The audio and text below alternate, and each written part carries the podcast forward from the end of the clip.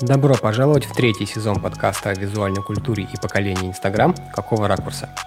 Я запланировал в нем 10 эпизодов, которые будут объединены одной общей идеей. Какой?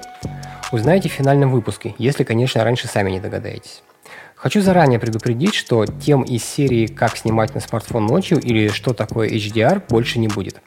Я считаю, что подкаст должен быть чем-то вроде классного сериала, так что мой разворачивается именно в этом направлении.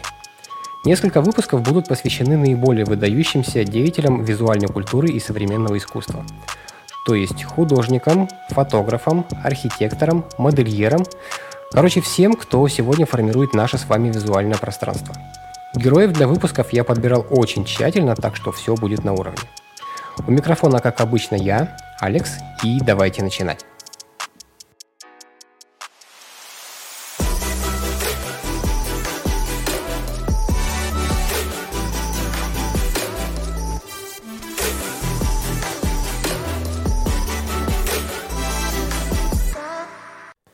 Я очень сомневаюсь, что такие среди вас есть, но если вдруг кто не в курсе, Бэнкси – это всемирно известный британский художник, уже несколько лет успешно сохраняющий анонимность.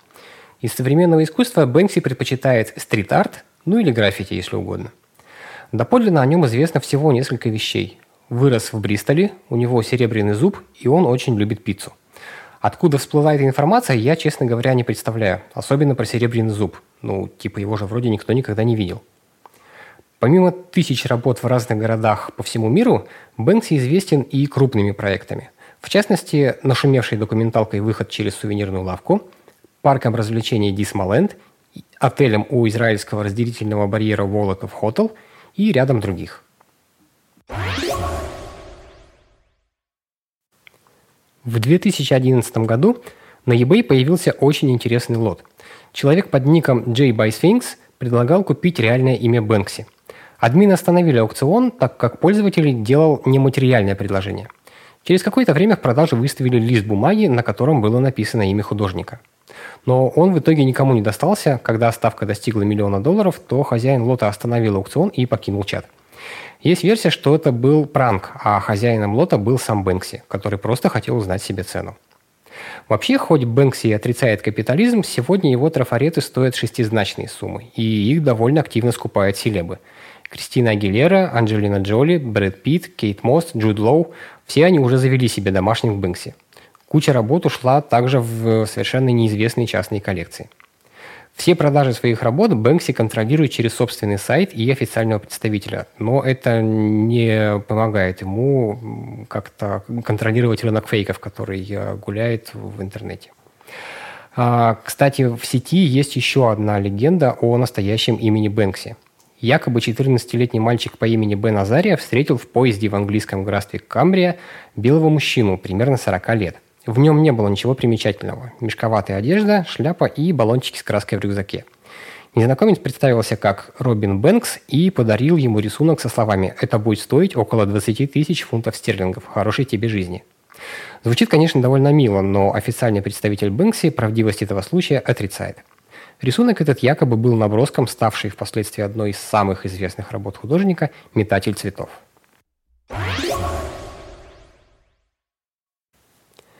Почему Бэнкси самый известный и значимый художник современности? Чтобы ответить на этот вопрос, нам с вами нужно будет детально разобрать несколько его работ. Начнем с одной из наиболее узнаваемых и резонансных, которые обнаружили в апреле 2014 года на двери юношеского спортивного клуба Broad Plain Boys Club в родном для Бэнкси Бристоле. Именно она спасла заведение от банкротства. Дверь сначала сняли и поставили внутри помещения, чтобы просто брать с посетителей деньги за просмотр. Однако, узнав об этом, власти Бристоля с какого-то перепугу изъяли дверь у клуба и отдали ее в городской музей. И вот на это уже отреагировал сам Бэнкси. Он написал владельцу клуба письмо, чья подлинность, кстати, была подтверждена представителем художника, о том, что он вправе распоряжаться артом так, как посчитает нужным. После этого город отказался от своих притязаний, и администрация клуба продала дверь частному коллекционеру за 403 тысячи фунтов стерлингов. Владелец клуба предположил, что его заведение удостоилось такого благородного жестя от Бэнкси, поскольку, вероятно, сам художник посещал его в юности. Заведение, кстати, существует до сих пор. А, что касается самой картины, то называется она «Любовники». Вы наверняка видели ее, мужчины и женщины обнимаются, но при этом каждый уткнулся в свой мобильный телефон.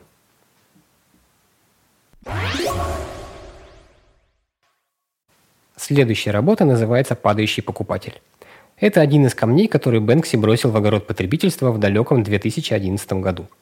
На картине женщина падает с большой высоты, но тележку со своим барахлом не отпускает. Для этого граффити Бэнкси выбрал здание заброшенного люксового универмага в Мейфере, дорогом и престижном историческом торговом районе в центре Лондона. Оксфорд-стрит, Риджент-стрит, Бонд-стрит, Пикадилли – это все там. Постройку уже давно собираются снести, а следовательно уничтожить и граффити. Насколько я знаю, сделать это должны были еще в 2018 году. Но в сети есть фотки здания, обнесенного строительным забором от августа прошлого года. В общем, судьба его пока неизвестна. И если вам интересно посмотреть, то в поисковой строке Google Maps наберите название бара Mr. Frog's Residence. Это ориентир.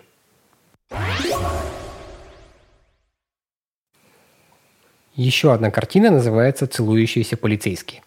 В своих работах Бэнкси часто критикует жестокость со стороны полиции. И у него есть целый ряд произведений, в которых так или иначе поднимается эта тема. Но эта картина на стене паба «Принц Альберт Паб» в Брайтоне привлекла к себе особо много внимания – и понятно почему. Несмотря на то, что Брайтон считается гей-столицей Великобритании, на почве гомофобии этот арт повреждался вандалами просто кучу раз. В конце концов, владельца паба это задолбало, и он каким-то хитрым способом снял граффити со стены, перенес его на холст и заменил на репродукцию. В 2014 году целующиеся полицейские были проданы частному американскому коллекционеру, но репродукция до сих пор находится там, где изначально был оригинал, только под стеклом и в рамке.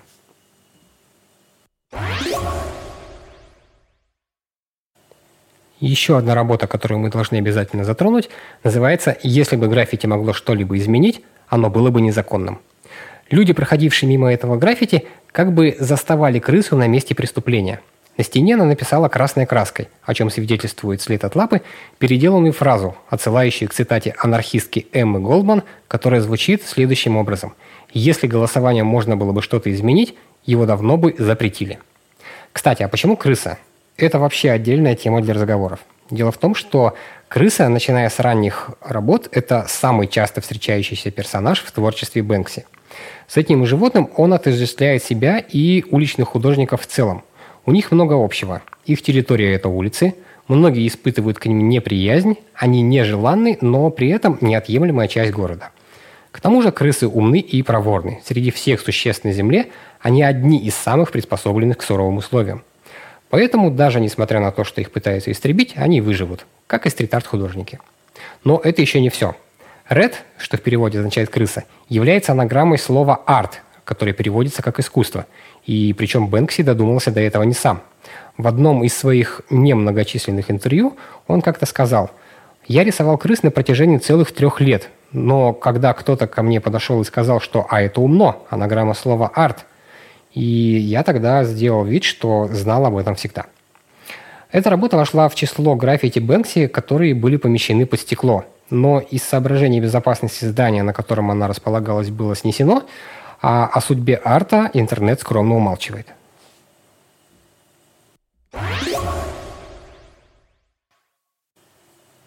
Ну и последние две работы, о которых мы поговорим. Одна из них называется «Метатель цветов». Это культовая и одна из самых известных работ Бэнкси, которая стала первой в Палестине. Через нее художник транслирует свои пацифистские взгляды. Вместо коктейля Молотова повстанец бросает букет. Этот образ созвучен идеям хиппи под лозунгом «Flower Power» – «Сила цветов», а, которые вручали солдатам цветы в знак протеста против войны во Вьетнаме. Вы наверняка видели фотографии или ролики на YouTube. В общем, история эта достаточно широко распространена в обществе. А хотел ли Бэнкси сказать, что бунтовать против существующего строя столь же бесполезно, как и швыряться цветами во время демонстрации? Непонятно. Или же он призывает человечество к мирному решению конфликтов? Тоже неясно. В любом случае решать это только зрителю. Позже метателя перенесли на холсты и выпустили ограниченным тиражом. А еще позднее поместили на обложку автобиографической книги художника «Стена и граффити», в которой, помимо всяких инсайдов, он рассказывает, как делать трафаретные граффити. Вторая работа в подборке «Мальчик-ковбой на Родео». Стрит-арт подстраивается под ландшафт города и в итоге становится его частью. Это всегда было так и будет в дальнейшем. И уличные художники задействуют и очень остроумно обыгрывают в своих работах элементы урбанистической среды. Это гидранты, билборды, ограждения, ну и так далее. Бенси такой прием тоже очень любит и достаточно часто его использует, будь то рельставни или стена с облупившейся краской. Как в случае как раз вот с этой картиной, где очертания облупившейся краски напомнили ему быка. Оставалось только перерисовать мальчика сверху, и получилось Родео. А в этой работе нет какого-то глубокого месседжа или наставления. Иногда Бэнкси просто развлекается. И если вы хотите найти эту работу и посмотреть на нее вживую, то это будет достаточно сложно, потому что а, конкретных координат, где она располагается, нет. То есть точное местоположение неизвестно. В интернете просто пишут, что где-то в Нью-Йорке. А, но остается только найти людей, которые ее находили, и располож... разузнать у них, где, собственно, она находится. Только такой вариант есть.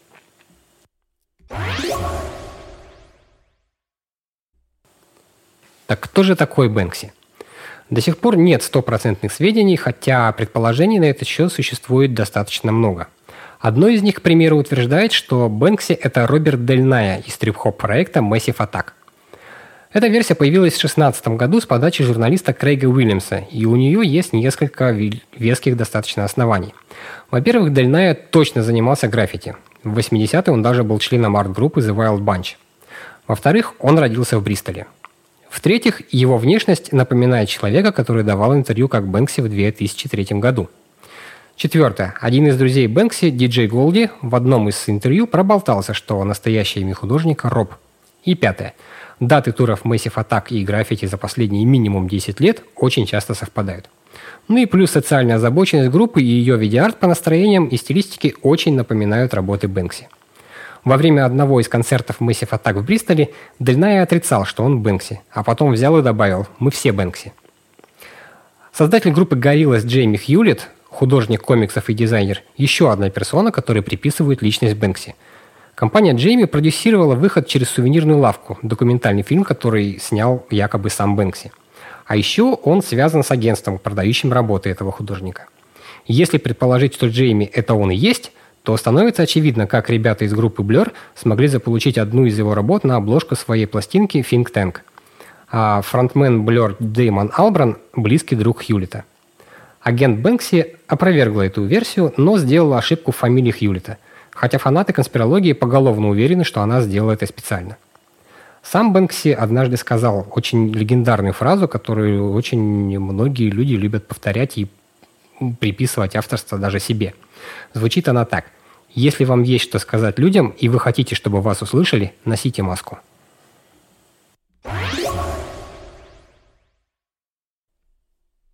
Как я уже говорил, принято считать, что Бэнкси родился в Бристоле. В разных районах этого английского города можно найти как минимум 10 граффити знаменитого художника, самое раннее из них датируется началом 90-х годов.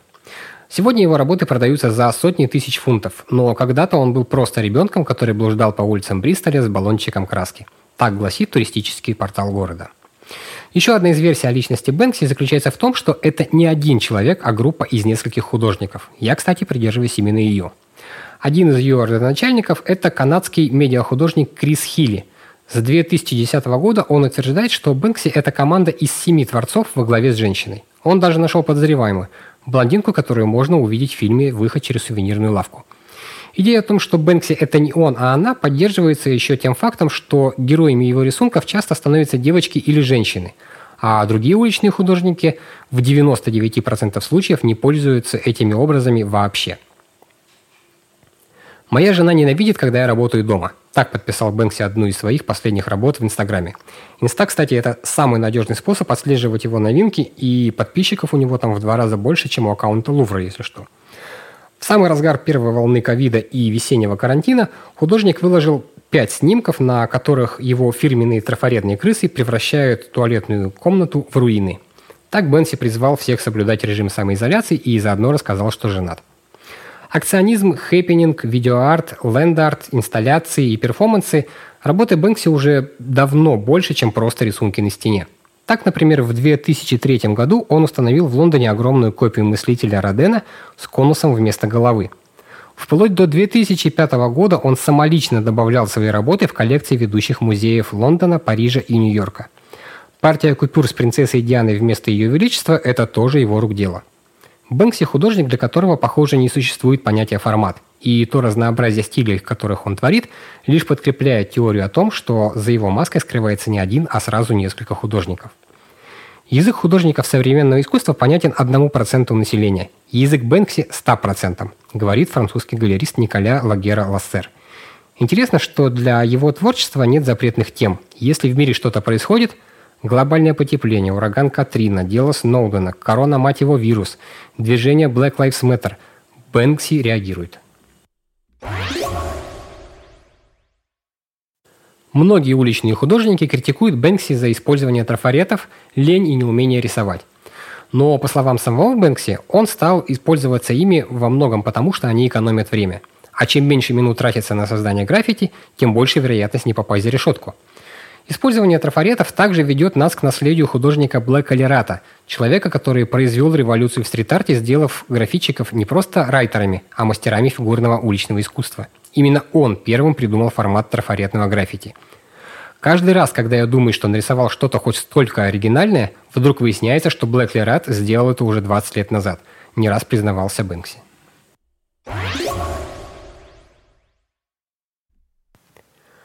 А чем мне хочется закончить этот выпуск? Стрит-арт – это искусство, которое легко может быть уничтожено. Многие из работ Бэнкси были закрашены муниципальными службами или перекрыты другими графичиками. Так, например, было с одной из последних его э, картин «Крысы в лондонском метро». Они практически сразу были уничтожены антивандальной службой подземки. Правда, в случае с Бэнкси его искусство исчезает со стен еще и потому, что есть куча желающих продать его. Так, к примеру, произошло у Уэлси – Фреска с мальчиком, который ловит пепел вместо снега, была вырезана из стены и продана за 170 тысяч долларов. Местные жители тогда были, мягко говоря, не в восторге. Забрать Бэнкси и поместить его в здание – это не уличное искусство. Граффити должно остаться здесь, на улице, на своем месте, чтобы все могли им наслаждаться. Бэнкси делает свои работы не для того, чтобы продавать их. Не зря же он раскромсал свою картину. Но нет, все хотят зарабатывать на нем деньги.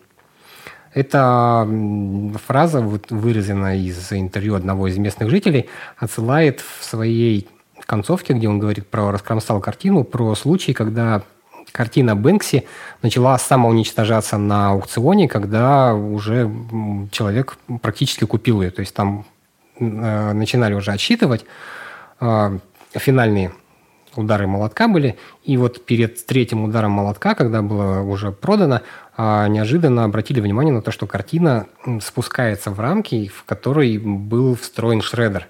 И она просто была располосована вот на несколько частей. Я уже где-то в каком-то посте об этом, кстати, писал. А, после этого, то есть она остановилась на где-то на середине, и не полностью картина была уничтожена. То есть у нее половина до сих пор находится в рамке под стеклом, а половина свисает вот такими вот лохмотьями. И э, благодаря вот этой истории стоимость этой картины взлетела ну, просто в, в несколько раз. Так вот, э, я не говорю, что те граффити, что есть практически в каждом городе, это прямо вот произведение искусства, и их ни в коем случае нельзя трогать. Большая часть из них – это полная хрень, ну чего скрывать-то. Но я также уверен, что если бы администрации мегаполисов лояльнее относились к уличным художникам и давали им возможность творить в открытую, то многие города у нас выглядели бы совсем по-другому.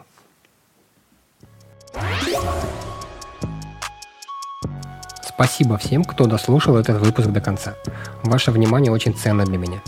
Если вам понравился подкаст, то подписывайтесь на мой блог. Там еще больше интересного. Ну а предыдущие сезоны можно послушать на Яндекс Музыке, в Google подкастах и на всех остальных площадках. На этом все и до встречи в следующем выпуске.